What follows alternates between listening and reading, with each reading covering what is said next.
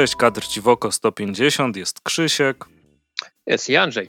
Tak, to my. No i od czego sobie zaczniemy nasz piękny jubileuszowy odcinek? No, myślę, że od kilku wiadomości, które się pojawiły w ostatnim czasie.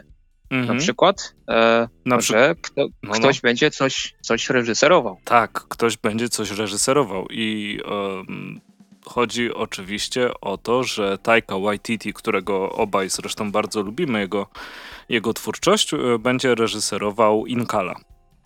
Mhm. Mm, I to jest ciekawa wiadomość, dlatego że no Inkal ma Inkal ma swoje własne ramy artystyczne, tak bym powiedział. A że Taika Waititi też ma własne ramy artystyczne, a nie, nie wpisuje się w jakiś konkretny, taki mm, powszechny, popularny styl, tak mi się przynajmniej wydaje, to myślę, że to może być bardzo, bardzo fajna mieszanina.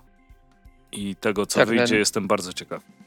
Tak, ja też właśnie uważam podobnie. Myślę, że e, te, taki dość nietypowy wybór do, do równie nietypowego komiksu zresztą, więc e, może wyjść naprawdę ciekawie, no może też pójść w kompletnie drugą stronę i nic, nic z tego nie wyjść, ale, ale trzymajmy kciuki. Myślę, że e, Taika Waititi no na razie pla, plamy nie dał. Ja bardzo, bardzo lubię jego filmy. No z tych, które widziałem, to, to ch chyba wszystkie, więc, więc trzymam kciuki jak najbardziej. No i ja, ja podobnie. I czekam no, też na inne filmy od Tajki, oczywiście. Tak, tutaj ma materiał źródłowy na pewno nie będzie, nie będzie łatwy, bo mhm. e, tutaj e, Chodorowski i e, Moebius, no to jednak jest, jest klasyka europejskiego komiksu i, e, i to taka pokomplikowana klasyka, bo sam, sam pamiętam, że moje podejście do Inkala pierwsze było spalone, drugie w sumie chyba też i dopiero gdzieś tam przy trzecim podejściu udało mi się skumać, co autorzy prawdopodobnie mieli na myśli, więc, więc tutaj no, trzymam kciuki, żeby, żeby udało się no co najmniej tak dobrze jak Duna, która obecnie jest w kinach, jeszcze, o, jeszcze jest w kinach?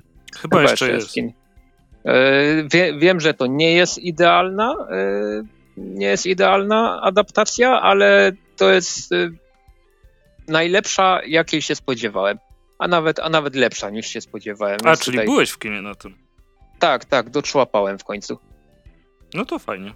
Mi, mi się I, podobała, je... jak wiesz, mhm. więc cieszę jednego się, dnia, że tobie też. Jednego dnia udało mi się załatwić e, i Dune i Eternals, ale, ale w dzisiejszym odcinku nie będzie o, o Eternalsach. O Eternalsach tylko tak w skrócie powiem, że w sumie fajne, podobało mi się. Du dużo Kirby'ego.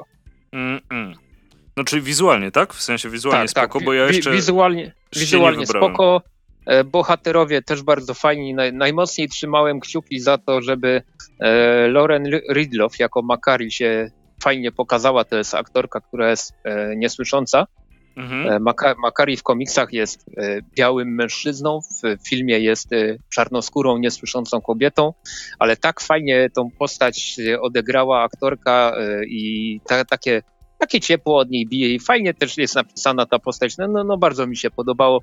E, ja za tą aktorkę trzymałem kciuki od momentu, w którym się pojawiła w The Walking Dead, bodajże w dziewiątym sezonie, gdzie też praktycznie od razu zdobyła sobie taką moją sympatię bardzo dużą jako postać i jako osoba, więc, więc tutaj głów, nie ukrywam, głównie dla, dla niej poszedłem do kina i głównie dlatego, żeby zobaczyć, czy w dziele Kirby'ego będzie dużo Kirby'ego. Ale, ale jestem zadowolony, ja polecam. O, ocenami się nie przejmujcie na Rottenach czy innych głupotach.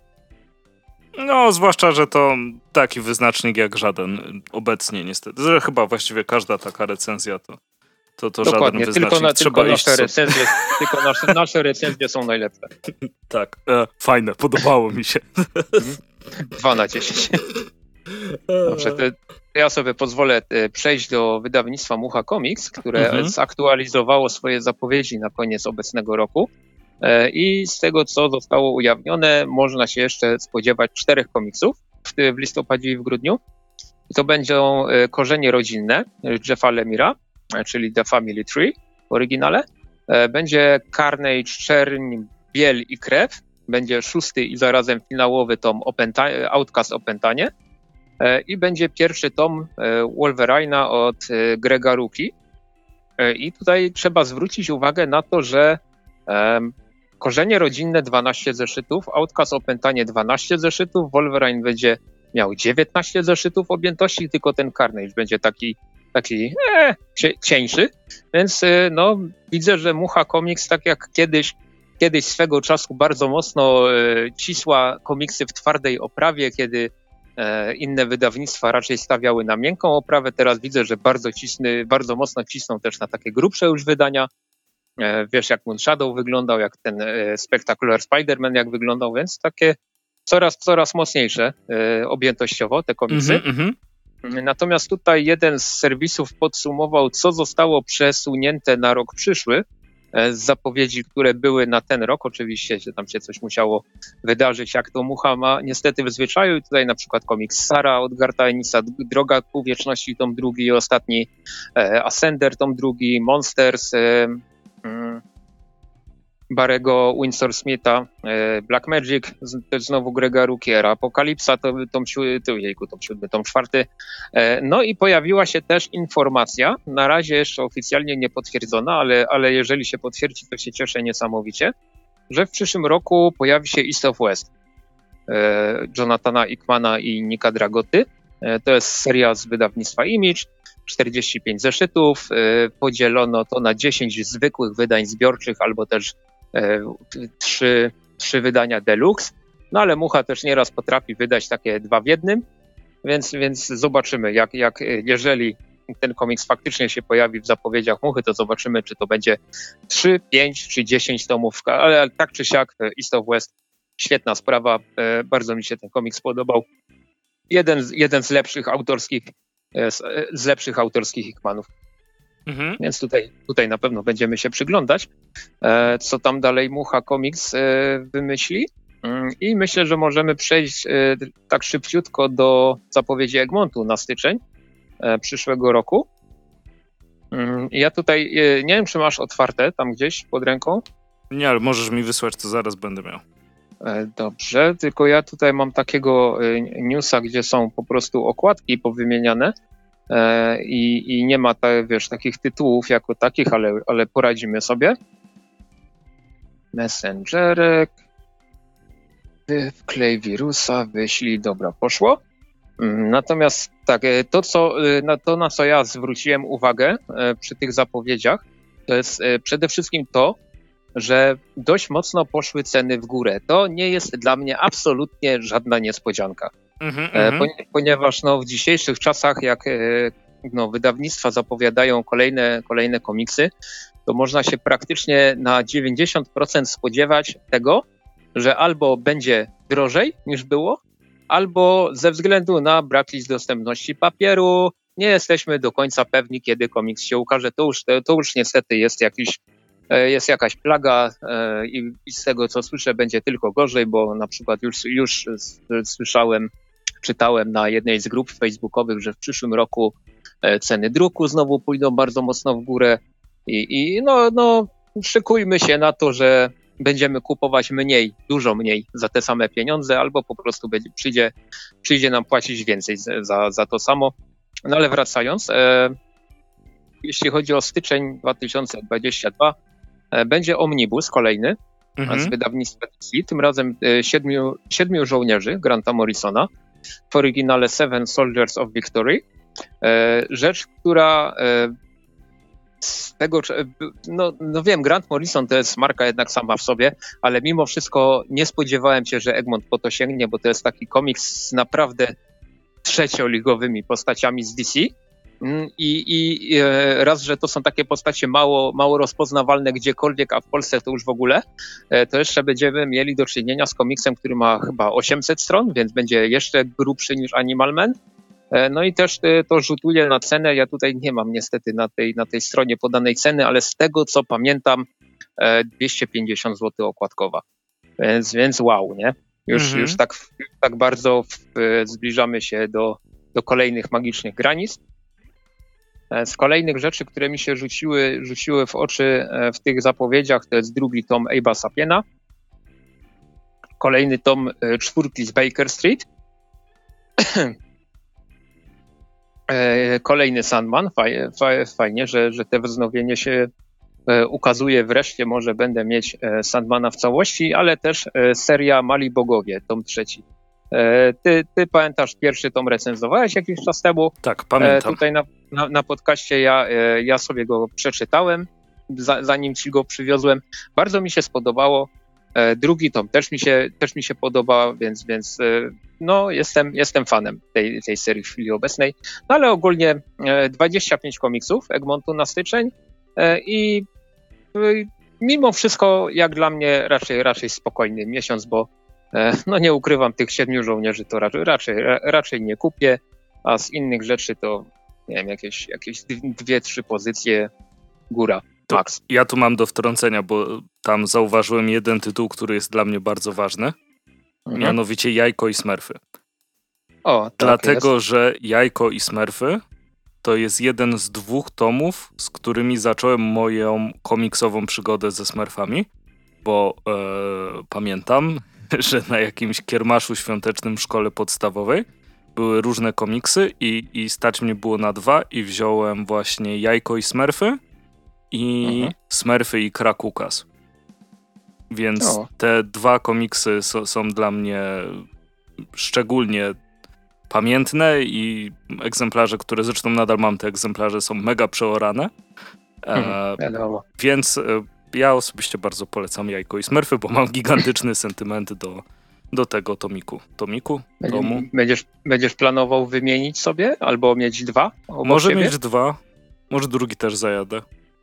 Mhm. Mam no, w sumie jest... stare wydanie, właściwie to pierwsze wydanie Życia i Czasu Sknerusa McQuacza i mam też to nowe. Znaczy to mhm. pierwsze nowe z błędami bez poprawek. Mhm. No tak, tak, by, tak było. W edycja wielojęzyczna, jak dobrze pamiętam. Tak, coś, coś, coś, coś takiego tam było. Mhm. Dziwactwo. E... A to się chyba znowu wyprzedało, nie?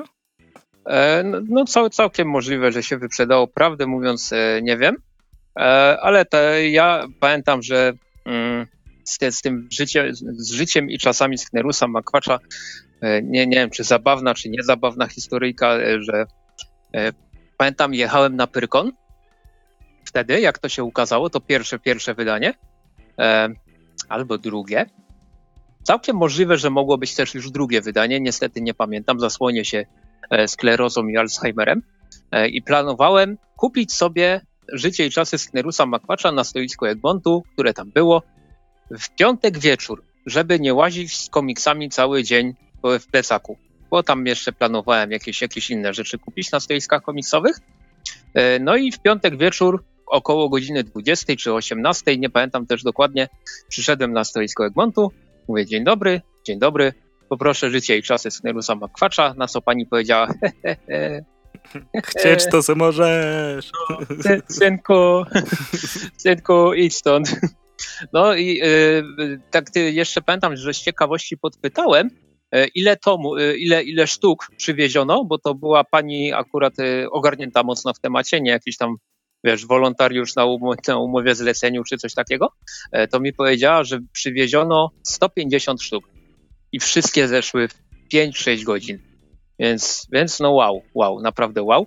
No ale koniec końców życie i czasy Sknerusa Makłacza w wersji, e, mam nadzieję, prawidłowej mam, mam w tej kolekcji e, Donarosy. Mhm. No, no to bardzo Ra fajne wydanie. E, razem z rozdziałami późniejszymi, które Don Rosa dorabiał tam po jakichś, po jakichś czasach. Ogólnie kolekcja Rosy jest super. Mhm. E, no i co? I, e, je, jeśli chodzi o ten Egmont, to tak jak wspomnieliśmy, 25 25 komiksów na styczeń. E, czy to dużo, czy to mało, to już sami orzeknijcie. Na, na pewno przeglądając te zapowiedzi, rzućcie okiem na ceny, bo, bo, bo się pozmieniało po prostu w górę. Idą smerfy chyba też 5 zł do, do góry pójdą. Ile, ile smerfy kosztowały? 19,90 dotychczas? Chyba tak, ale też nie jestem to, pewien. No, no to teraz będzie 24,90, a jeżeli kosztowały 24,90, to będzie 29,90.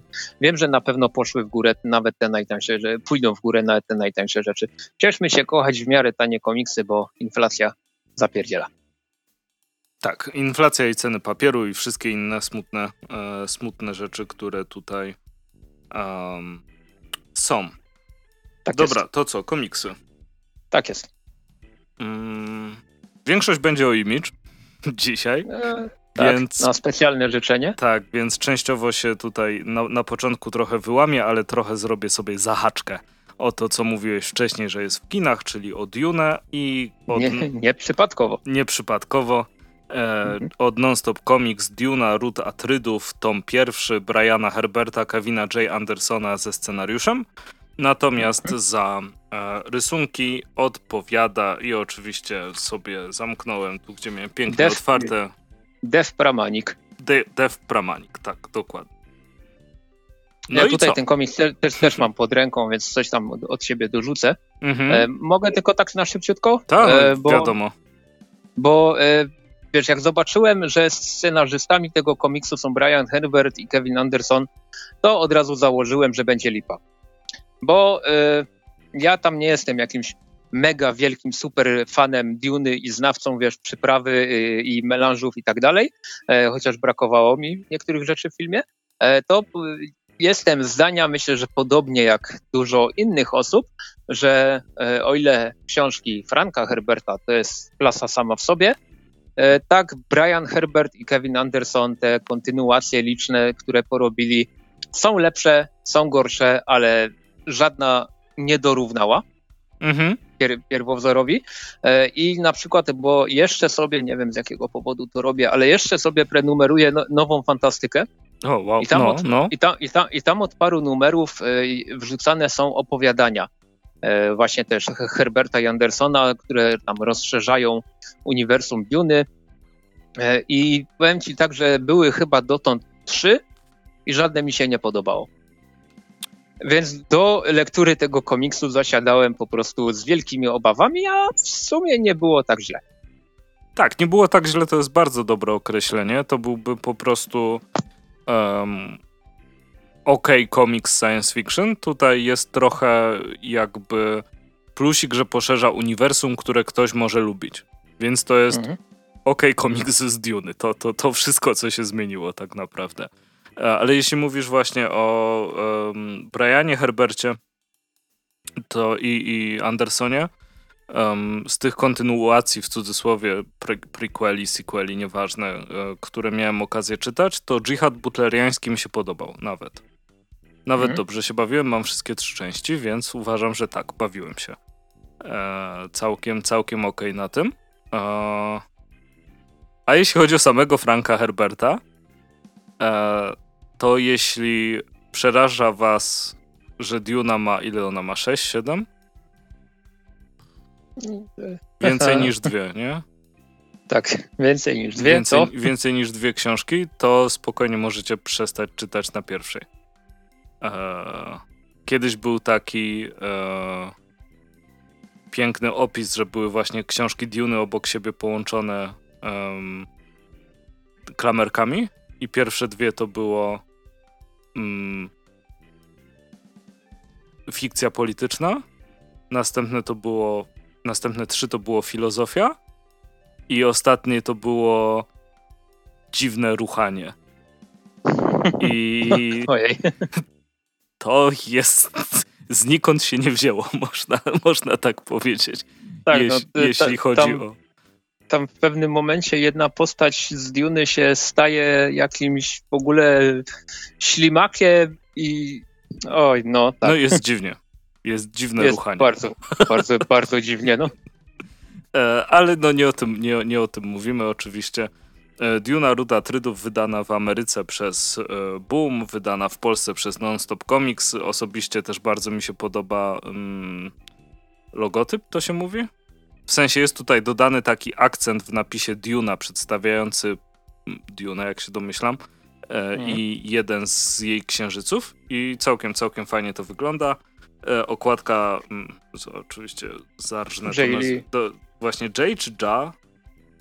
E, ja, ja na niego mówię Jay Lee, jeżeli się mylę, to mam to gdzieś, e, ale, ale no kurczę, nie ukrywam, że e, jakieś 50% tego, że w ogóle po ten komiks sięgnąłem, to jest, to jest jego okładka.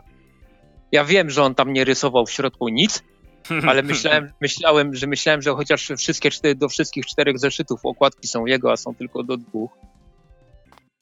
No ale, ale Jay, Jae Lee jest po prostu cudowny, kocham jego rysunki. E, do dziś nie wiem, co mi strzeliło do głowy, że Mroczną Wieżę posprzedawałem komiksową, ale, ale cóż. Może jakoś wydania, chyba że miałeś nie po polsku. Nie, nie, nie miałem po polsku. Może jakoś wydania. nie pamiętam. E, no to dobra, tak czy siak, jeśli chodzi o samą zawartość, to tutaj dostajemy postacie e, sprzed wydarzeń w Dune i jakby wcześniejszą historię, e, bardziej książkowe niż filmowe, to możecie głównie odnieść wrażenie po właśnie Knesie, mhm. ponieważ tutaj, tak jak w książce jest facetem, jak tak jak mówiliśmy wcześniej, to żadna zmiana była tak naprawdę. No. Nie, nie, nie, odczu, nie odczuliśmy tego, natomiast mamy co? Mamy Knesa, mamy e, Duncana księcia, Idaho. Tak, Duncana Idaho, księcia Leto no i... Mhm. i tego, jejku, no Harkonnena, tak? Tak jest. Jego, czy ktoś z Bene Gesserit też jest, czy... E, no jest ten e, syn Imperatora, e, też jeszcze, jak on się A, tam nazywa? właśnie. El Elrod? Tak. No generalnie jest tutaj dużo postaci. Ja byłem podczas lektury troszeczkę zdziwiony, bo e, wiesz, tytuł Ród Atrydów, to myślałem, że będzie Ród Atrydów, a nie, że będzie Aha, sześć różnych, sześć, sześć, różnych, tak, sześć różnych wątków, gdzie tylko jeden jest tak naprawdę o, o Leto Atrydzie. Tak, ale powiem ci, że trochę chyba by mnie szlak trafił, jakbym miał to czytać w zeszytach. Bo, mhm. bo tu jest tak, e, no co masz, powiedzmy te sześć rzeczy, 24 strony, to masz po sześć stron e, historii o jednej osobie? Po cztery nawet? No tak, co? Tak, jak ja to policzyłem. E, cztery, pięć stron masz, masz o jednej postaci i później miesiąc czekania, no, no dramat. Mhm. E, więc dobrze, że to jest w tomiku.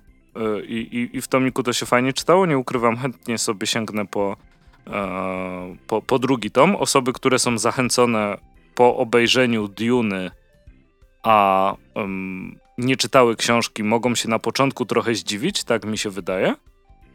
E, I ale nie, nie jest to jakby gigantyczna różnica albo takie, które są nie do przeskoczenia. Tak mi, tak mi się po prostu wydaje.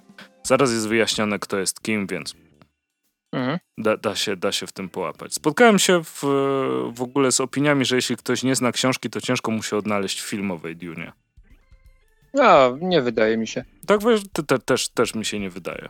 Byłem z moją się, dziewczyną, która wydaje... nie zna Dune y, jako mhm. książki i jedyne pytanie, które miała, to czy to takie wielkie na niebie to są portale. E, w sensie statki transportowe gildii, o czym nie jest wspomniane, natomiast po, po co ma być? Jak, ma, jak mieliby pokazywać w filmie E, zaadaptowane na 40 minut historię z książki o tym, jak działa gildia, jak wygląda kosmiczne prawo handlowe, to no to myślę, że dobrze, że tego nie zrobili, bo do historii tej głównej nie jest to w żadnym wypadku potrzebne. No i tutaj się ponownie zgadzamy. No, to pięknie, to pięknie. No, więc tak czy siak, jeśli lubicie trochę ten, ten klimat, jest trochę mniej piasku zdecydowanie w, w tej komiksowej Dune, natomiast jest trochę tego knucia, jest całkiem poprawnie napisany scenariusz, y, nie trzymający w napięciu. E, I jak to w przypadku czegoś, co dotyka kilku postaci naraz, e, nie wiem, czy można to uznać za błąd, czy nie. Może wiesz, te wątki się później połączą, ale trochę słabo, jak masz podzielone na sześć postaci i są takie, które chcesz po prostu już przejść dalej, żeby się dowiedzieć, Ominąć, co się nie? dalej dzieje z Duncanem Idaho. No tutaj na przykład na końcu, na końcu komiksu w opisie jest los wkrótce połączy ich wszystkich i odkryją, iż razem odmienią kształt historii, tylko nie w tym tomie. Hmm, czyli dokładnie tak, jak oglądaliście w filmie. To... Dokładnie. Myślę, że jest fajny. warto, wa warto sięgnąć. Jest poprawnie narysowany, jest fajnym akcyjniakiem e, opartym na bardzo ciekawym uniwersum. Więc jeśli jesteście spragnieni Duny, a e, chcielibyście coś innego niż książka, to Ruda Trydów jest czymś po co, e, po co warto sięgnąć. No i też. E, Ale znajomość książki na pewno dużo pomoże przy, przy tym komiksie. A tak, oczywiście. To nie ma, nie ma co ukrywać. E, ale natomiast, znajomość fil, natomiast znajomość filmu już może niekoniecznie. Będziecie wiedzieli, jak się wymawia słowo Atryda, jeśli kogoś to na przykład mogło pokonać. Mhm. Ja tutaj sobie rzuciłem okiem szybko na Comic Vine e, i widzę, że mm, Duna Ruta Trydów jest zaplanowana na 12 zeszytów, e, z czego 12 powinien wyjść jakoś lada moment, bo jeszcze nie wyszedł, więc całość się zamknie w trzech tomach.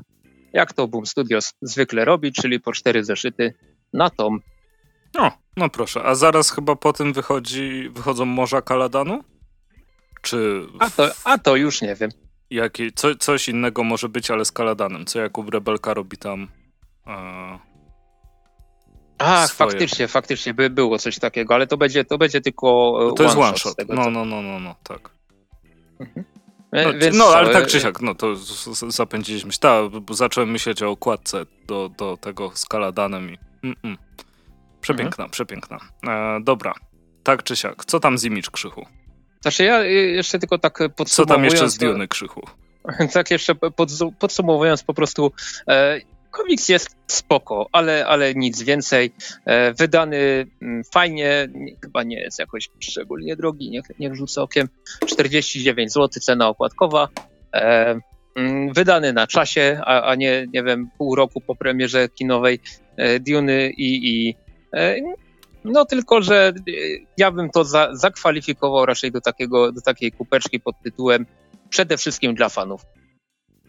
Mm, tak, no. Mhm. I taka ciekawostka, tutaj e, widzę, że Dev Pramani, to jest mężczyzna, chociaż nazywa się Dev Maila, ale to jest, e, to jest osoba pochodząca z Indii, więc tam takie imiona się zdarzają. E, no i ten, bo, bo próbowałem sobie mm, przypisać to nazwisko, do jakiegoś komiksu, bo wiem, że na pewno czytałem jakiś komiks z rysunkami e, Dev Pramanika i mi wyszło, że faktycznie jest e, komiks Paradiso z wydawnictwa Image, do którego teraz sobie pozwolę przejść. Ja nie, nie, ukrywam, wydawnictwo Image no, od dłuższego czasu to jest to takie moje amerykańskie oczko w głowie. Mm, no, długi, długi czas, prawie 8 lat prowadziło się jednak tego bloga o tym wydawnictwie. Wcześniej jeszcze przy, mm, przy tej stronie, która się głupio nazywała Independent Comics też się o imidżu dużo pisało, e, ale jeszcze nawet trochę wcześniej się, się zainteresowałem, bo e, można powiedzieć, wydawnictwo Image e, powstało w 1992 roku, więc w przyszłym roku będą mieli równo 30-lecie. E, no i zaczęli, wiadomo, Spawn, Savage Dragon, Witchblade, takie, takie rzeczy. E, Spawn e, czy Wildcats, czy Tomb Raider dotarły nawet do Polski jeszcze za czasów TM Semika. Później mm, Mandragora tam kontynuowała kilka tytułów, bo, znaczy kontynuowała, wydała kilka tytułów, przykładowo Plemię Cienia Straczyńskiego, przykładowo Sam Twitch, The Darkness było, ale generalnie wydawnictwo Image przez długi, długi czas kojarzyło się, także i mi zresztą, e, z takim wydawnictwem, które publikuje komiksy, które są absurdalnie głupie, ale najważniejsze jest to, żeby były dobrze narysowane, wielkie mięśnie, wielkie e, oczy u kobiet i inne atrybuty. Także, no ale tak jakoś właśnie pamiętam, że początek lat 2010 może nawet troszkę wcześniej y, usłyszałem o te, takim komiksie jak na przykład Chu, e, o takim komiksie jak na przykład Morning Glories, że, że wiesz, w takim sensie, że za, zaczą, zaczęły mi się przebijać jakieś komiksy z imidżu e, w, w mojej świadomości, które jak się okazały są fajne i są nagradzane Eisnerami, nie Eisnerami, co dla mnie było, wiesz, w ogóle nie do pomyślenia, e, że, że coś takiego może wydawnictwo Image wydawać. Już wtedy funkcjonowały żywe trupy w Polsce. Mm. Wciąż podobno funkcjonują, ale, ale jakoś tego nie widać. E, no i jakoś wtedy się tym wydawnictwem Image bardzo mocno zainteresowałem, odkryłem, co oni tam mają w swojej ofercie. No, zakochałem się w tym wydawnictwie, jak się okazało, naprawdę wiele wartościowych, fajnych tytułów. E, już wtedy mieli w 2012 roku, kiedy te swoje dwudziestolecie zaczęli obchodzić, i zaczęły się pojawiać jeszcze lepsze tytuły typu Saga Lazarus, e, e, jejku, Deadly Class, Black Science, cała masa, Fatal, e, cała masa po prostu świetnych, świetnych tytułów, no to już w ogóle e, uklęknąłem i mówię tak, Image, ty mnie prowadź, ty jesteś tym wydawnictwem. Od tego czasu jestem totalnie zakochany w powodów, które wyjaśnię troszeczkę później. E, bardzo chciałem, żeby w tym 150 odcinku było o, o imidżu trochę, e, ponieważ też od jakiegoś czasu w Polsce pojawia się bardzo dużo komiksów z tego wydawnictwa. E, no, Mucha Comics, mm, Non-Stop Comics przodują oczywiście, ale też Egmont coś od siebie dorzuca, jakieś czasami inne wydawnictwa, niekoniecznie warte wspomnienia, na przykład Amber, które się rzuciło na niewidzialną republikę, która jest skasowana w Stanach, ale, ale szukanie, szukanie jakiegokolwiek sensu w wydawnictwie Amber mija się z celem. W każdym razie trafiło już do nas, do Polski, naprawdę dużo, dużo fantastycznych tytułów z wydawnictwa Image, e, które myślę, że też wielu osobom otworzyły oczy, bo te, jak się okazuje podczas prowadzenia tego, tego mojego bloga przez te wszystkie lata, e, zauważyłem, że też właśnie dużo osób, jak, jak słyszało hasło Image Comics, jednak kojarzyło to przede, kojarzyło przede wszystkim e, Spawna, Witchblade, jakieś głupoty Roba Liefilda i, i dopiero gdy te nasze polskie wydawnictwa tak mocniej sięgnęły po, po jakieś e, tytuły bardziej aktualne, mhm. to się okazało, że no o kurczę, tam jest naprawdę dużo fajnych rzeczy. E, no i e, do dziś tych komiksów ukazuje się naprawdę dużo. E, ja sobie przygotowałem dwa, o których chciałbym dzisiaj e, coś powiedzieć. No ale też tak generalnie właśnie ogólnie o wydawnictwie Image, e, czy, czy chciałbym cię zapytać, czy ty też właśnie tak miałeś, że, że przez długi czas ten, ten image funkcjonował u ciebie jako, tak, jako takie wydawnictwo od głupot? Tak, i zmieniło się chyba w podobnym czasie jak, jak u ciebie, bo jak pamiętam właśnie image, to, to wiesz, Wildcatsy, nie Wildcatsy, Savage Dragony, Spawny, więc raczej takie hmm, adrenalinowo-testosteronowe produkcje, tak bym określił tak. to, co było dla mnie starym image. E, mhm. co miało oczywiście swój urok w tamtych czasach. E, natomiast później image było dla mnie tym, tym takim vertigo, które przetrwało. W sensie e, bardzo stawiali na te creator owned, żeby twórcy mieli wpływ na to, co robią czy jak rozmawiałem z... E, o rany, zapomniałem nazwiska. Taki cudowny człowiek. Jejku, no i napisał czu. John Lyman. Jejku, jak mogło mi to wypaść. No jak rozmawiałem z Lymanem, to, to on tam właśnie mówił, że to jest dla niego taka forma parasola, że to co zarobi, to zarobi, oni sobie pobierają ile chcą mhm.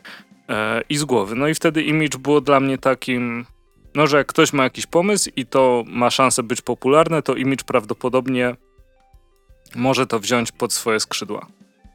Mhm. No teraz trochę się zesrało moim zdaniem. Eee... W sensie?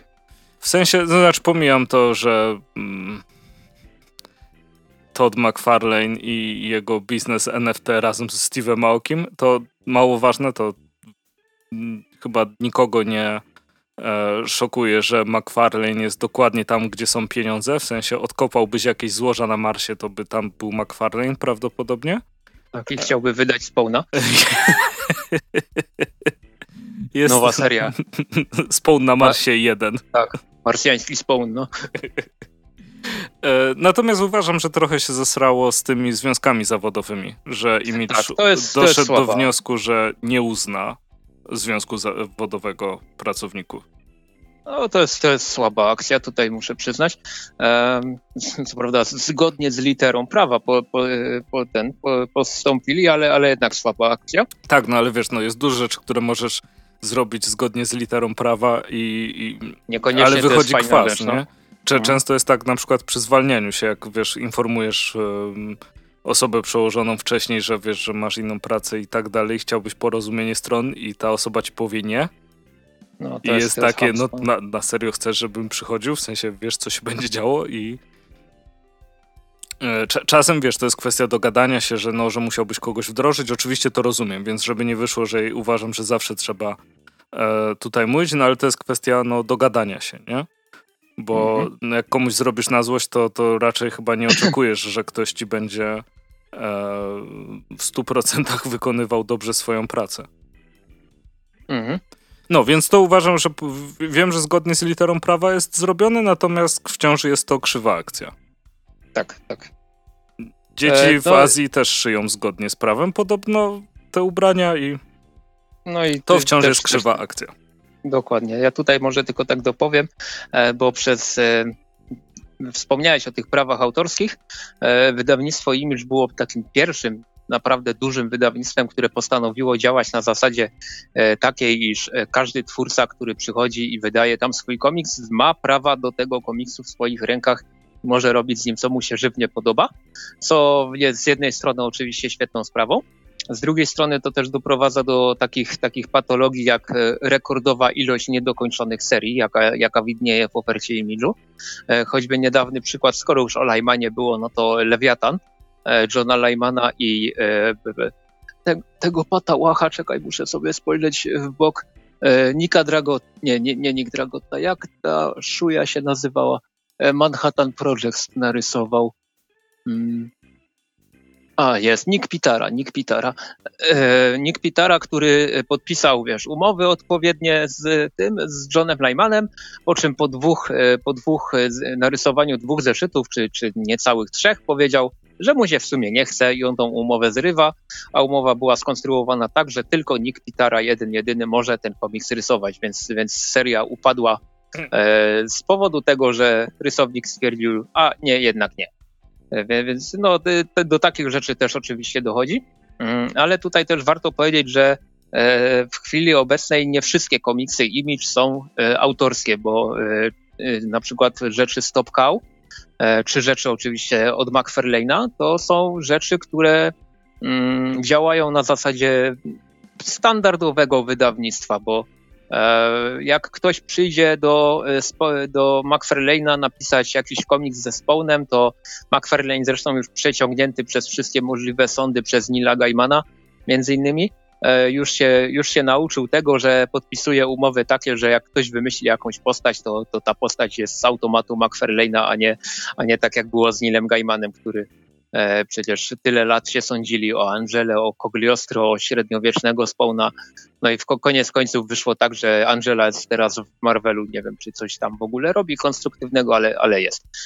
E, więc, więc y, to jest wydawnictwo takie, takie oczywiście bardzo mocno specyficzne, ale faktem, faktem jest, że e, zresztą pewnie przez te wszystkie lata słuchania podcastu, uważnego, wspaniałego podcastu, e, zauważyliście, że jak mówimy na przykład o nagrodach Eisnera, to ile razy się zdarzyło, że y, najlepsza nowa seria, najlepsza kontynuowana seria, że, że na pięć nominowanych rzeczy, trzy, cztery albo czasami nawet i cała, cała kategoria się zdarzało że to były tytuły tylko i wyłącznie z imidżu. E, więc tam jest, jest taki potencjał od 10 lat co najmniej, że e, naprawdę świetni twórcy, wielkie nazwiska, ale też i nieznani twórcy tam potrafią przyjść e, i zrobić no, niesamowitą robotę, niesamowite komiksy.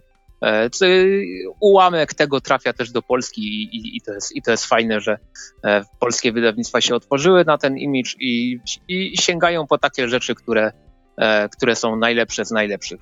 Przynajmniej tak, tak mi się wydaje. Może za wyjątkiem Rat Queens. znaczy, no myślę, że zawsze się coś znajdzie, nie? Zwłaszcza ale to, to takie niedokańczanie jest, y, jest smutne, ale powiem ci, że ostatnio zaskoczyła mnie informacja, e, zaskoczyła i również bardzo ucieszyła, że skończy się Black Monday Murders. E, tak, prawdopodobnie doczekamy tego momentu. Ekstra. E, tak, tak, tak samo jak e, pojawiła się informacja też jakiś czas temu, że w styczniu po trzech latach przerwy wraca saga e, z kolejnymi numerami i ja tam nawet sobie wyczytałem gdzieś tam w internecie, że e, saga, która e, poszła na roczną przerwę trzy lata temu, po, na swoim półmetku, 54 zeszyt, 9 tomów, 3 deluxe, jeden, jeden omnibus, jak to się tam nazywało i druga połowa też ma liczyć wiadomo, 54 zeszyty, łącznie 108. E, I Brian Von w swoim newsletterze napisał, że on już wszystkie scenariusze dawno napisał. E, a że e, Fiona Staples swego czasu, jak przy tym pierwszym podejściu do sagi, nie zawaliła żadnego terminu, Mhm. znaczy, tam było przesunięcie jednego numeru o tydzień, ale to był błąd w druku, a nie, a nie jakiś, jakaś wina rysowniczki no to jest jakaś nadzieja, że przez najbliższe 4 e, lata z hakiem jednak ta saga się, się skończy. Więc super, super sprawa. No, wiele osób myślę już postawiło na sadze jednak krzy, krzyżyk, bo miała być roczna przerwa, a tu trzy lata ponad tego zero wiadomości, ale jednak saga, saga wraca. Mm, I to, to, to, jest, to jest fajna rzecz. E, też, nie, e, też e, parę takich projektów, które. Znaczy, mam takie wrażenie, że od paru lat już, jak pojawiają się nowe, nowe projekty w imidżu, to one nie robią aż tak wielkiego wrażenia, jak jeszcze powiedzmy w latach 2014-15. Ale na przykład bardzo bym chciał, żeby do Polski, chociaż to będzie trudne, bo to jest komiks wydawany poziomo, bardzo bym chciał, żeby do Polski, się, do Polski trafiło Echolans czy Ecolans, e, nie, nie, wiem jak to się wymawia poprawnie, gdzie rysuje J.H. Williams III. Pierwsze dwa zeszyty przeczytałem i to jest e, Historia nie jest może cudowna, ale co ten człowiek robi na rysunkach, to jest niebywałe. Mhm. Mm, I po prostu szczena opada. Bardzo bym chciał, żeby wreszcie do Polski trafił jakiś komiks e, Kyla Starka niekoniecznie musi być rysowany przez niego, chociaż Sex Castle czy e, Rock Candy Mountain, no super, ale też na przykład Assassination napisane przez niego, czy teraz e, wydawane e, The Six Sidekicks of Trigger Keaton, no to też są, też są świetne komiksy. I no jest, jest w czym jeszcze wybierać. Zwłaszcza, że wydaje mi się, że w jego przypadku to mamy publikę pod te komiksy. Mhm. To są takie szlamiaste komiksy. Tak, tak, to są bardzo szlamiaste komiksy. Kuba Kwidziński. No właśnie. E, no, no i co? I, ale, ale też są takie zapowiedzi, które, mm, e, które jednak budzą, e, budzą respekt, jakieś wrażenie większe, bo na przykład ja, ja przez całe swoje życie nie spodziewałem się, że kiedykolwiek przeczytam autorski komiks Joffa Jonesa. Mhm. I okazało się, że ten facet potrafi zrobić autorski komiks i wydał go w imidżu. No, Scott Snyder się troszkę obudził. Co prawda, moim zdaniem zrobił troszeczkę nie, nieładnie w stosunku do wydawnictwa Image, bo stworzył taki swój imprint, który się nazywa Best Jacket Press i on zapowiadał przez jakiś czas, że tam będzie z 7 czy z 8 serii i w ogóle będzie super i wszyscy byli absolutnie przekonani, że podobnie tak jak e, e, Geiger, ten komiks się będzie ukazywał w imidżu. No a tymczasem Scott Snyder sobie zapowiedział, że e, w sumie to jednak nie i e, będziemy to wydawać najpierw na Comixology Originals, a później drukiem w Dark Horse. I to, to jest takie, e, no oczywiście wiadomo, jego prawa autorskie, jego imprint, jego, jego robota, no to mógł sobie zadecydować, e, co mu się żywnie podoba.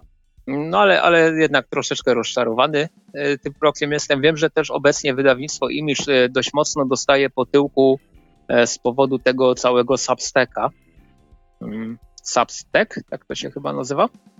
To taka platforma, gdzie zapisujesz się na, do płatnych newsletterów i tam dużo autorów komiksowych poszło e, na to i teraz jest tak, że na przykład e, pierwszy przykład z brzegu Scotty Young zapowiedział kontynuację, nową serię I Hate Fairyland, Nienawidzę Baśniowa, która cyfrowo będzie ukazywała się właśnie jako Mm, dla abonentów jego Substacka, natomiast tylko drukiem w wydawnictwie Image. I jest już parę takich tytułów, które tylko drukiem będą ukazywały się w wydawnictwie Image, co oznacza, że no już stracili na przykład na, na cyfrówkach, na, na których też pewnie coś, coś tam zarabiali.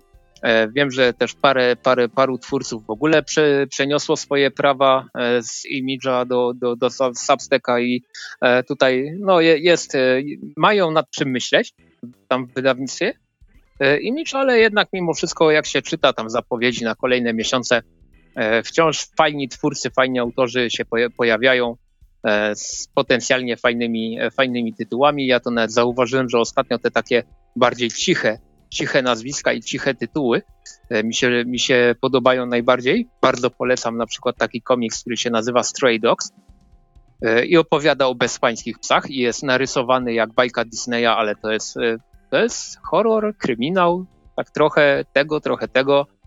Bardzo fajny komiks. Więc wciąż jest tam bardzo wiele rzeczy, które potrafią naprawdę pozytywnie zaskoczyć. No i przejdźmy może do tych komiksów wydanych w Polsce, bo ich się ukazuje z wydawnictwa Image tak coś około 30 rocznie od jakiegoś czasu, co jest naprawdę świetnym wynikiem. No i ja sobie na dzisiaj wybrałem dwa komiksy, o których można powiedzieć, że są finałami. I zacznę od dwunastego, ostatniego tomu Invincible, autorstwa Roberta Kirkmana, tutaj wspomaganego przez oczywiście Ryana Otleya oraz jejku, uciekło mi imię, uciekło mi imię Coriego Walkera. E, no i to jest, e, to są, to jest 12 zeszytów, tak, 12 zeszytów, które w Stanach ukazały się na początku w dwóch zwykłych tradeach i ta historia się nazywała The End of All Things, czyli koniec wszystkiego. Tak by to chyba można było przetłumaczyć. Od razu było zapowiadane, że to będzie ostatnia, taka ostatnia, ostatnia historia. E, Zresztą w niedługim odstępie czasu Kirkman z, zakończył zarówno Invincible, jak i, jak i The Walking Dead. E, w przypadku tego drugiego nigdy się nie spodziewałem, że ten komiks się skończy kiedykolwiek, a tu jednak. E, no i tak, no i dostaliśmy ten zeszyt, o, zeszyt, ho, ho, ho, tom 12, który zawiera zeszyty 133 do 144. No i faktycznie The End of All Things tutaj idealnie pasuje, ponieważ mamy 12 zeszytów, które kończą wszystkie wątki, które zostały rozpoczęte e, na łamach poprzednich tomów. I e, czy jest to, czy jest to finał godny tego tytułu? Powiedziałbym, że jak najbardziej. E, ponieważ Invincible przez no, chyba od samego początku był reklamowany takim, takim dość donośnym hasłem. Nie każdy był w stanie w to uwierzyć, że najlepszy komiks superbohaterski we wszechświecie. E, no i początki były różne. E, z tego, co wie, z tego co wiem, to na przykład e, chyba po 12 zeszycie to tam już groziła kasacja te, tej serii, ale ostatecznie cyferki zaczęły się zgadzać. Seria dotarła aż do 144 zeszytów. Kirkman na łamach tej serii zrobił najbardziej klasyczny list miłosny do gatunku superhero, jaki mógł zrobić. E, to brzmi może lakonicznie, ale faktycznie tak jest. E, Invincible to jest zbiór wszystkich najbardziej oklepanych wątków superhero, jakie można tylko spotkać w komiksach superhero, ale podane w taki sposób, że to się naprawdę świetnie czytało, że, że pomimo tego, iż nie wiem, cofnięcie się w czasie albo jakaś inwazja kosmitów z innego wymiaru, podróże kosmiczne, eventy, crossovery, takie rzeczy, że wszyscy to czytaliśmy milion razy, jak nie więcej. Ale tutaj to jednak znowu działało i dawało taką radochę, czysty fan z czytania.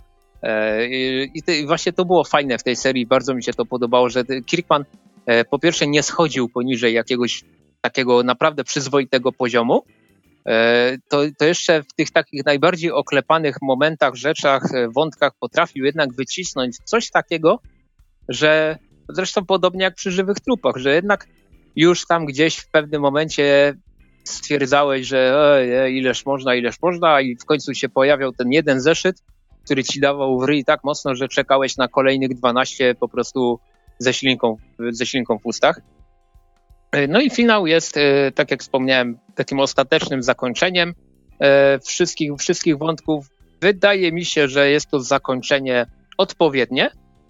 Nie, nie, nie jest to może coś, co jakoś super zapadnie w pamięci, ale jest to zakończenie takie, że jest, jest satysfakcjonujące. Myślę, że każda postać dostała taki finał, na jaki zasługiwała. I no i, no i po prostu cieszę się, że Kirkman, nie, nie, pomimo tego, że to, ta seria ma aż 12 tomów w Polsce, aż 144 zeszyty, że nie rozwodnił tego mimo wszystko, nie rozmienił tej serii na drobne i, i w bardzo dobrym momencie uznał, że to jest, to jest ten moment, żeby skończyć i skończył to bardzo dobrze.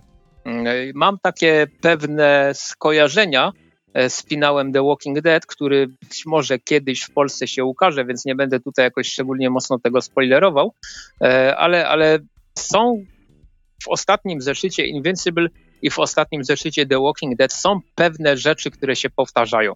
E, I, i to jest właśnie taka, taka dla mnie zagwozdka, czy czy Kirkman to zrobił specjalnie, celowo, czy, czy on lubi po prostu tak kończyć serię.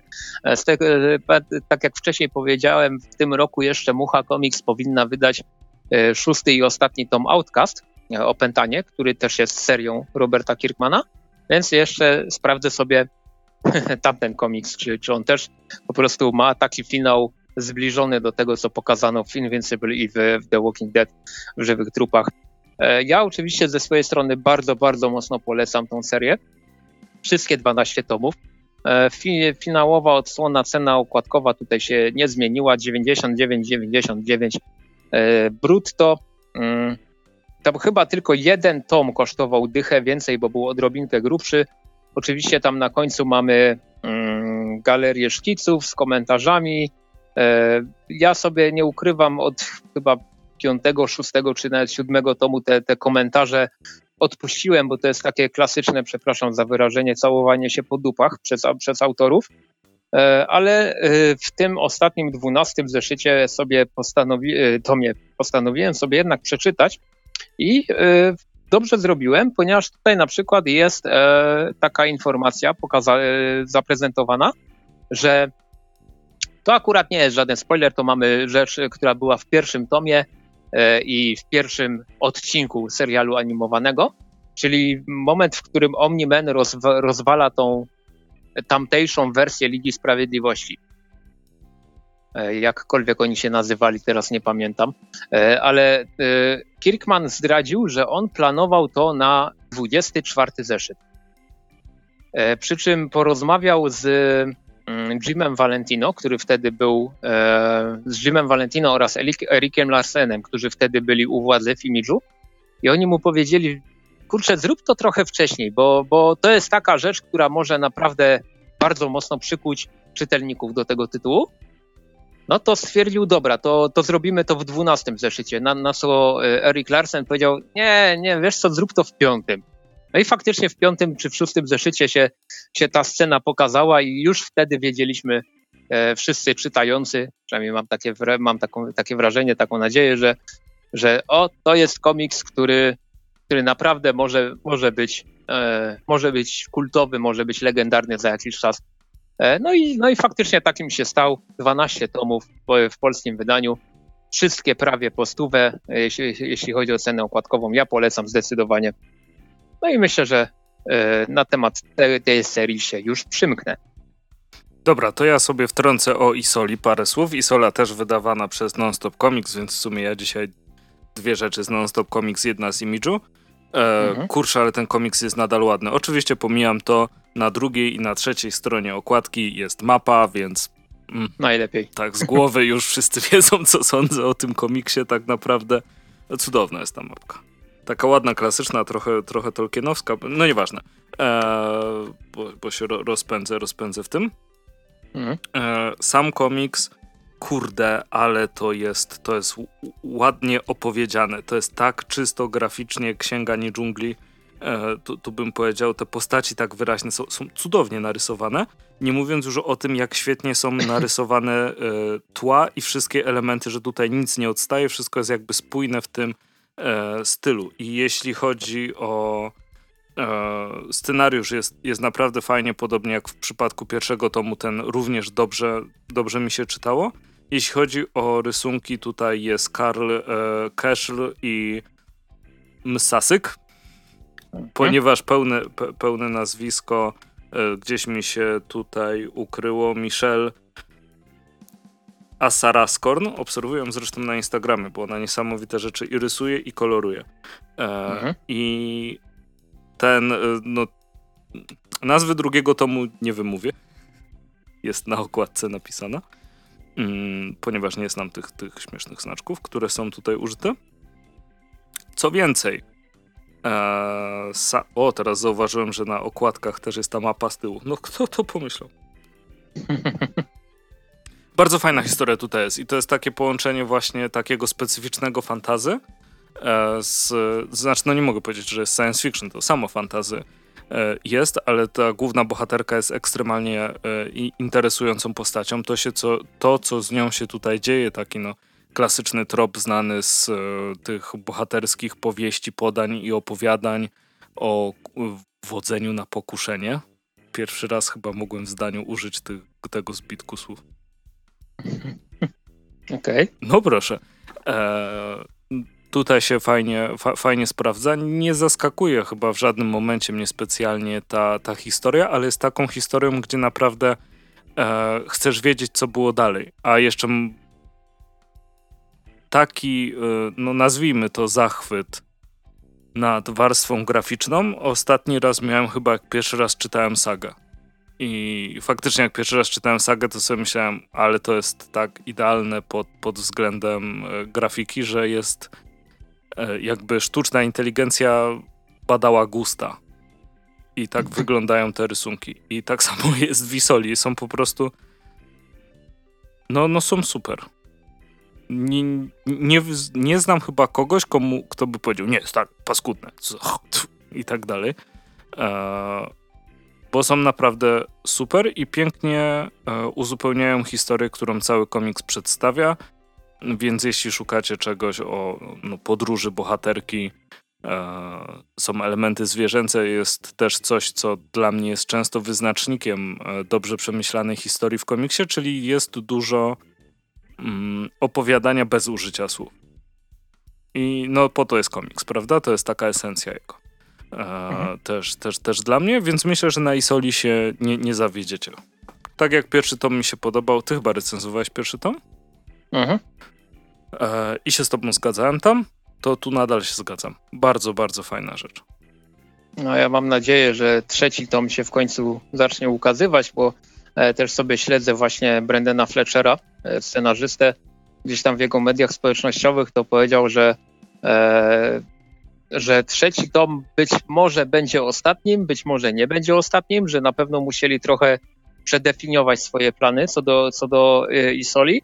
E, natomiast, że mm, no tam troszeczkę sprzedaż nie domagała i, i po prostu muszą odczekać, aż uzbierają tam odpowiednie środki, żeby, żeby ruszyć z tym trzecim tomem. No ale mam nadzieję, że, że uzbierają i że w końcu to, to, to ruszy, bo e, to jest naprawdę bardzo, bardzo ładny komiks i, i fajnie opowiedziany. E, pamiętam, że to są w końcu twórcy Gotham Academy dla DC, e, komiksu, który wyrwał mnie z butów z swoimi początkowymi rozdziałami. Mhm. No i gdy, gdy, e, gdy ogłoszono, pamiętam, że wtedy jednocześnie twórcy Gotham Academy przenieśli się do Imidżu i, i tam ogłosili Isole. Natomiast twórcy tej Bad Girl of Burnside też y, ogłosili przeniesienie się do imidżu i tam stworzyli Motor Crash. Motor Crash, które zaliczyło raptem 11 zeszytów i w sumie było takie, e, takie sobie. No ale i Sola naprawdę fajnie się, fajnie się udała. E, no i, no i trzymam kciuki za kontynuację, czekam na tą kontynuację. Mm, natomiast ja, e, trzymając trzymając się słowa ostatni, trzymając się słowa koniec, e, chciałbym powiedzieć o bardzo nietypowym szóstym tomie Gideon Falls, którego tytuł brzmi koniec, podtytuł. E, Gideon Falls to jest e, seria mm, stworzona przez Jeffa Lemira z rysunkami e, Andrei, Andrea Sorrentino. E, oni razem e, wcześniej współpracowali przy serii Green Arrow dla DC, później przenieśli się do Marvela i tam zdaje się co oni robili, staruszka Logana razem chyba, nie wiem, Image, więc w sumie mało mnie to interesuje, ale później się przenieśli, e, znaczy nie, nie Image, tylko Marvel, więc mało mnie to interesuje, później się przenieśli do Image'u no i właśnie ogłosili e, Gideon Falls. Teraz robią miniserię Primodal, a już ogłosili, że też w Image'u, a, a, już ogłosili, że na przyszły rok będą robić kolejną jakąś serię, miniserię dla Image'u i że, i że generalnie chyba staną się takim, takim Brubakerem i Philipsem w wersji 2.0, bo, bo mają zamiar trzaskać co najmniej jeden komiks rocznie dla Image'u. Zobaczymy. E, natomiast e, Gideon Falls skończyło się na 27 zeszytach. No i e, tom szósty tej serii zawiera 27 tom, 27 zeszyt e, tej serii. Tada. E, tylko, że oczywiście z dodatkami, ponieważ polska, e, polska wersja, no i też e, amerykańska jak najbardziej również, składają się z jednego zeszytu, zeszytu 27, który ma co prawda 72 strony, i w Stanach wydano to w formie zeszytowej jako zeszyt mający 72 strony, natomiast w wydaniu tak zwanym zbiorczym, tutaj nie za bardzo jednak zbiorczym, mamy ten zeszyt oraz materiały z pierwszego deluxa tej, serii. I tutaj e, tych materiałów jest masakrycznie dużo, bo to jest chyba z 60 stron, jak nie więcej. E, mamy tutaj Nie, niech, niech, niech popatrzę na szybkości. Mamy tutaj wersję scenariusza finałową, mamy budowę świata Gideon Falls, mapę multiversum, którą rozrysował swego czasu Lemir. Mamy taki komiks, który stał się początkiem jakby Gideon Falls, e, jeszcze zanim, zanim Lemir tak na dobrą sprawę wpadł na to, e, na, na ten komiks, on się nazywał, e, on, to był komiks, który został wydany w takim zinku, który się nazywał Ashtray i opowiada o Nortonie Sinclairze, ale tam, tam jest tam on jest starszym facetem, troszeczkę inaczej przedstawionym i ten komiks też jest tutaj zawarty jako taka, jako taka ciekawostka, jako dodatek. Natomiast e, sam finał Gideon Falls, e, jakby to powiedzieć, znowu jest taki, jaki być powinien, ale tutaj sobie jednak troszeczkę pomarudzę, bo moim zdaniem ta seria jest o jakieś 5-6 numerów za długa. Tam w pewnym momencie na wysokości, ja wiem, czwartego, piątego tomu, raczej bliżej czwartego, e, mieliśmy taki moment, w którym e, przykładowo wydanie zbiorcze ma 5-6 numerów, przeczytało się te 5-6 zeszytów i tak naprawdę historia jakoś mocno nie ruszyła do przodu. Coś tam się zadziało oczywiście, ale tak na dobrą sprawę nie, nie było jakiegoś wielkiego postępu fabularnego. E, i widać było, przynajmniej takie odniosłem wrażenie, że Jeff Lemire trochę tą serię rozciągnął, głównie po to, żeby Sorrentino mógł się wyżyć. Bo to, co ten facet rysuje, to jest momentami jakaś nie, niesamowita, niesamowita rzecz. To jak on się bawi kadrami, układem tych kadrów, jak, jak prowadzi narrację na niektórych rozkładówkach, co się dzieje, to jest, to jest po prostu jakiś kosmos. E, I pamiętam, do dziś, się, do dziś się szczycę tym, że odkryłem e, André Sorrentino, zanim to było modne, e, czyli jak narysował swój pierwszy komiks dla e, Amerykanów, to była miniseria God of War dla DC Wildstorm, 2009 rok, jakoś tak mniej więcej.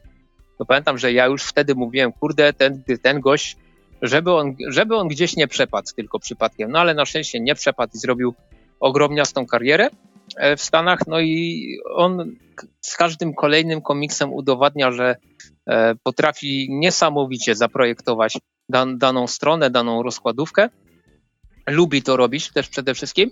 No i chwała temu Lemirowi za to, że mu też pozwala na to, bo, e, bo no, pod kątem graficznym Gideon Falls jest naprawdę e, komiksem bardzo nietypowym, bardzo ciekawym, wartym na pewno tego, żeby, żeby, żeby się nim zainteresować, przejrzeć, zobaczyć, co tutaj jest powymyślane. E, jeśli chodzi o warstwę fabularną, e, dla mnie Jeff Lemire, najlepszy Jeff Lemire to jest ten, który jednak e, rusza te wątki bardziej obyczajowe, typu podwodny spawacz, typu mm, Łasu, chociaż to jest owszem komiks postapokaliptyczny z elementami science fiction, ale jednak bardzo mocno obyczajowy.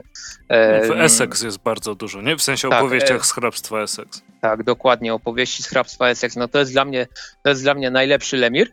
E, ale cieszę się, że też te jego inne ty tytuły, mm, że potrafi się w nich odnaleźć. Oczywiście, tak jak nieraz mówiliśmy na łamach podcastu, że e, gdy Lemir idzie do DC albo idzie do wydawnictwa Marvel coś napisać, to z reguły wychodzi z tego straszliwy średniak.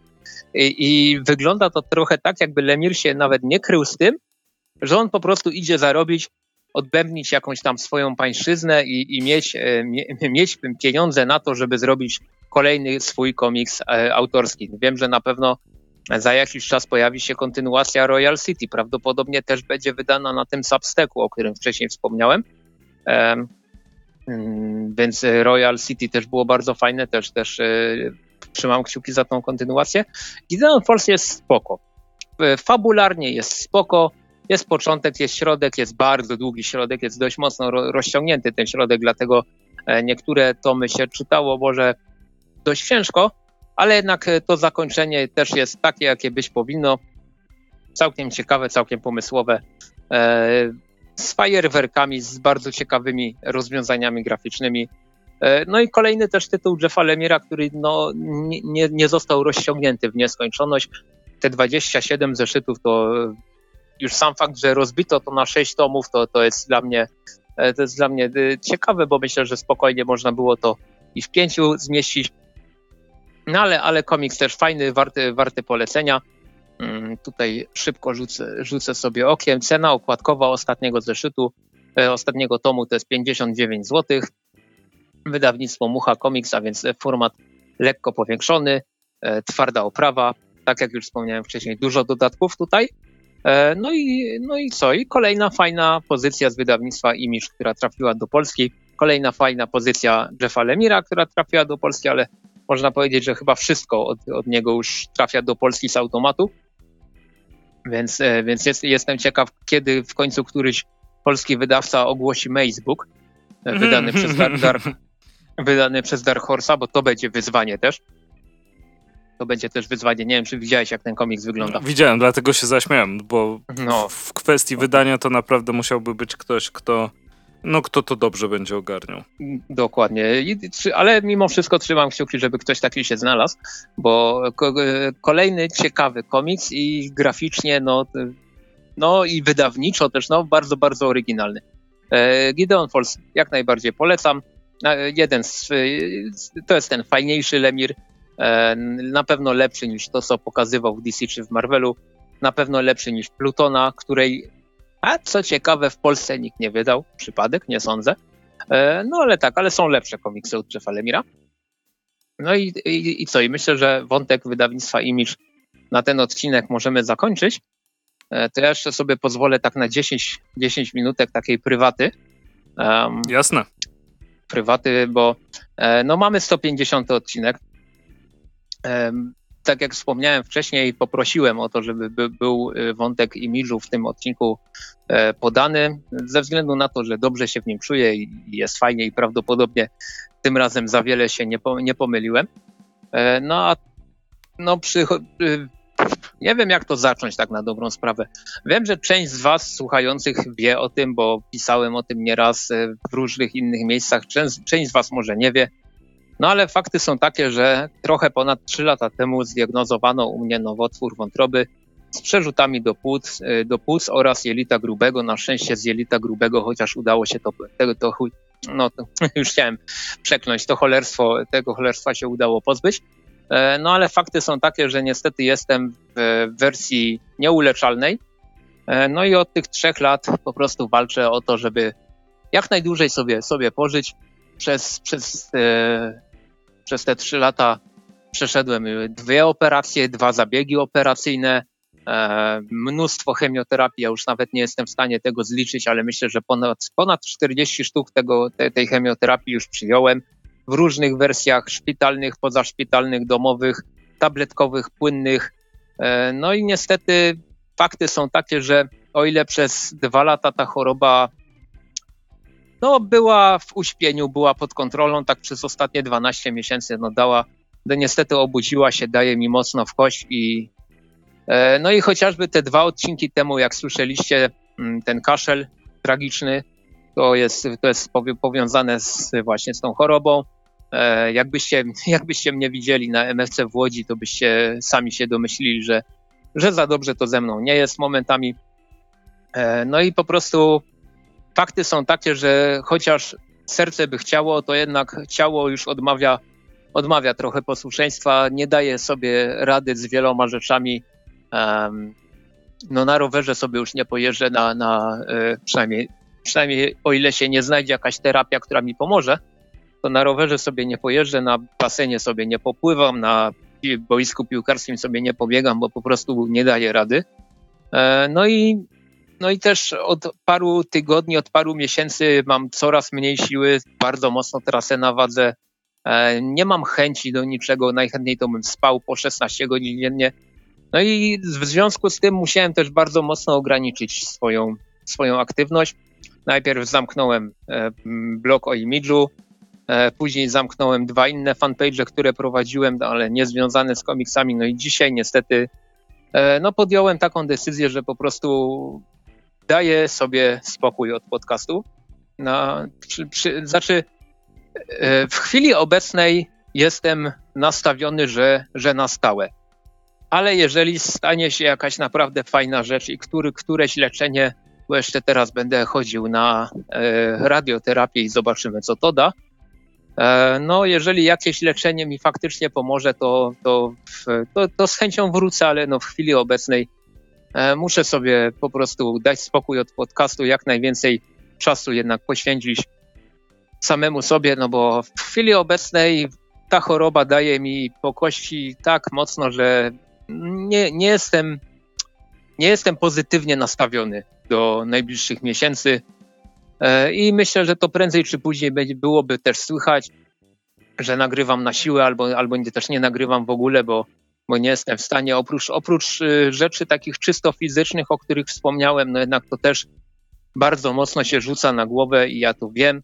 Ja jestem pod kontrolą lekarzy, nie tylko onkologów, ale także chodzę regularnie do psychologów, do psychoonkologów, leczę się na depresję, e, muszę, muszę brać dużo, dużo leków każdego dnia generalnie. E, no i też nie chciałbym po prostu, żeby to jakoś rzutowało, rzutowało na podcast. Andrzejowi zakomunikowałem to jakiś czas temu, że się, że się noszę z zamiarem, no ale e, ten, ten 150 odcinek myślę, że to jest taki, taki, taka fajna, okrągła liczba, to tutaj, tutaj sobie powiem stop.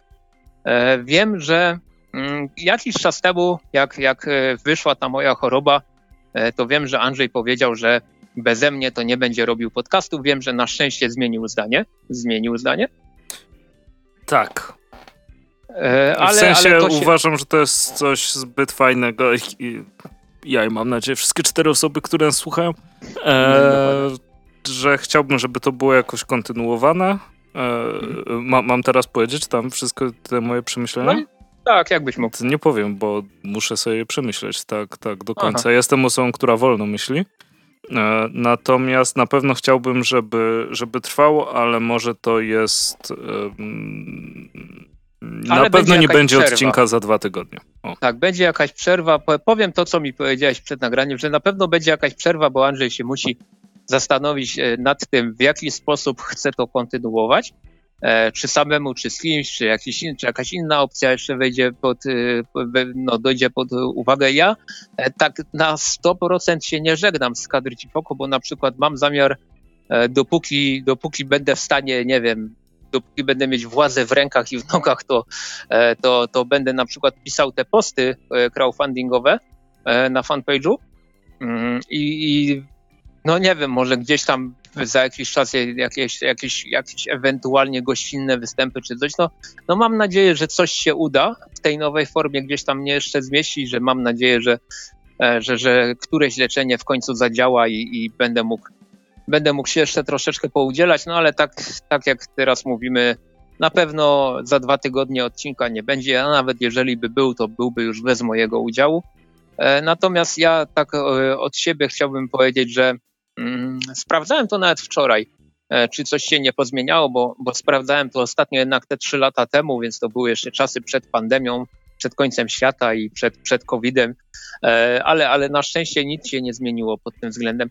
E, ja nie ukrywam, że byłem jedną z tych osób, które e, uważały, że skoro całkiem dobrze się prowadzą, mimo wszystko, owszem, jakieś tam śmieciowe żarcie się jadło, ale jednak, jednak ten rower, ta piłka nożna na hali, te, te pływanie raz czy dwa razy w tygodniu, e, też ta praca fizyczna, którą miałem, no ja uważałem się za człowieka będącego w dobrej formie I, I, nie chodziłem na badania jakoś szczególnie mocno, tylko tyle, co mnie z pracy wysyłano, a wiadomo, jak wyglądają badania hmm. okresowe w pracy. Widzi pan? Tak. Mm.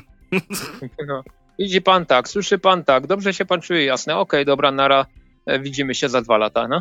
E, I u, u, mnie, u mnie ta choroba się zaczęła od tego, że zacząłem bardzo mocno tracić wagę, co też początkowo zignorowałem, bo zauważyłem, że tracę wagę E, na początku lata, to było lato 2018, e, a ja zawsze na początku lata mniej jem i tracę wagę, tylko po prostu z reguły traciłem 3, 4, 5 kilo, a tu się nagle okazało, że zjechałem ponad 10 kilo w dół. I, I oprócz tego nie miałem absolutnie żadnych objawów tego, że coś się ze mną może dziać. Ale stwierdziłem, no, że to nie jest normalne. Poszedłem do lekarza, e, do, do lekarza pierwszego kontaktu pani doktor wysłała mnie na y, morfologię, taką kompletną, konkretną.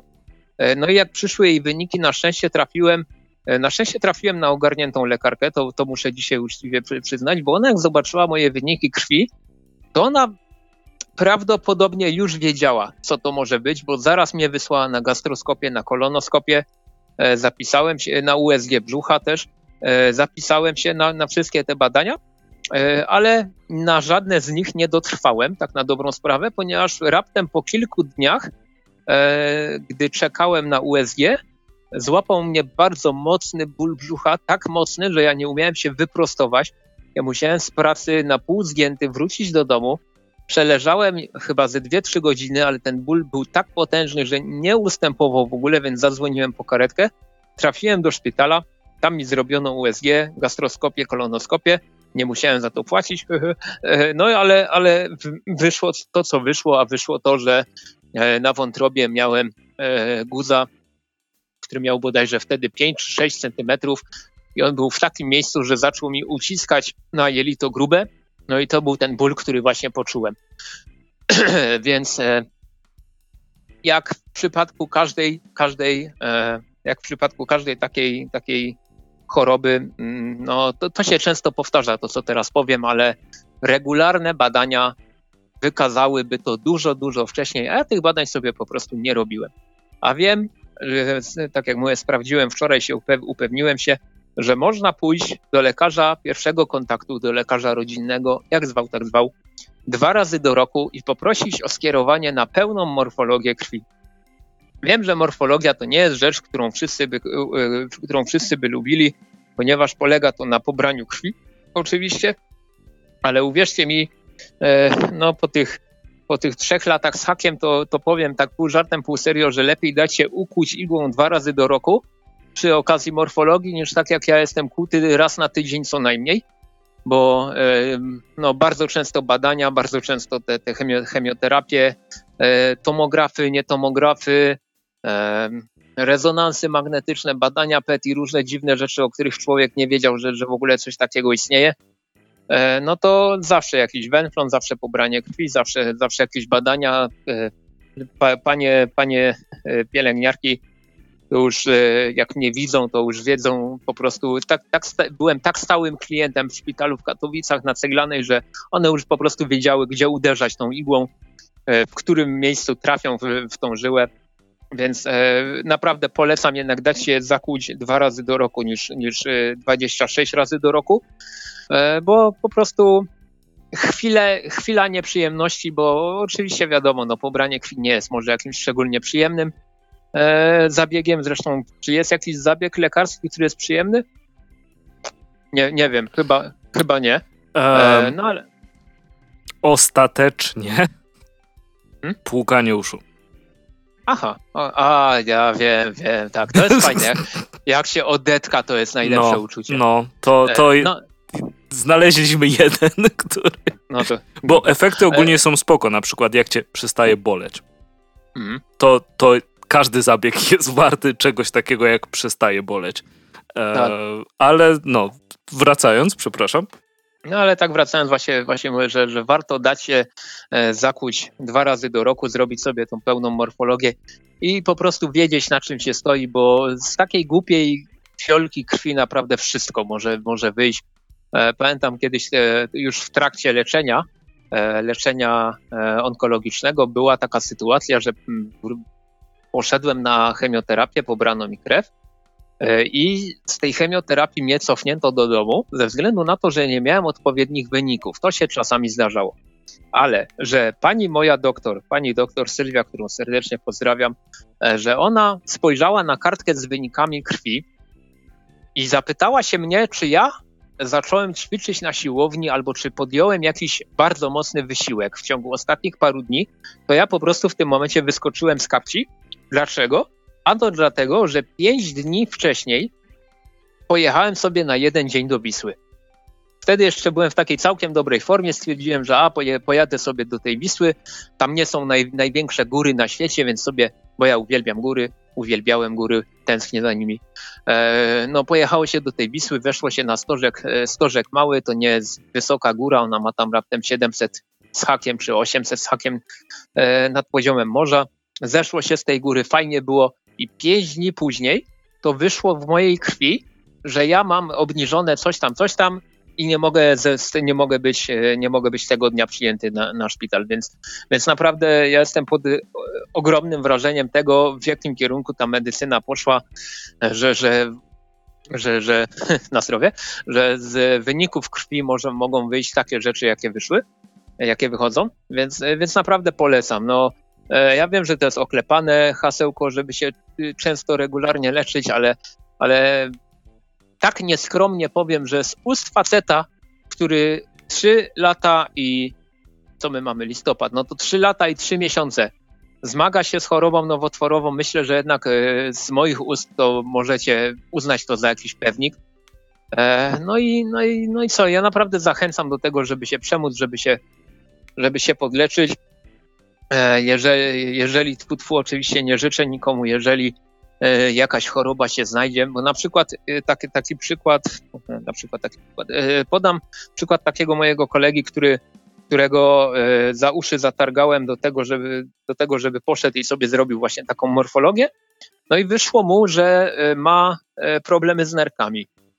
No i, no i jest, jest obecnie wyleczony, jakby, jakby, jakbym go nie zaciągnął, po prostu jakbym go na chama, na tą morf morfologię nie zaciągnął, to cholera wie, co by było, kiedy by mu to wyszło i jak, z jakimi konsekwencjami, nie? No ale to Więc... też nie musisz daleko szukać, bo ze mną przecież było to samo.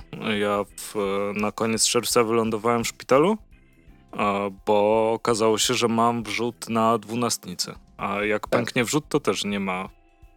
No nie, nie ma lekko.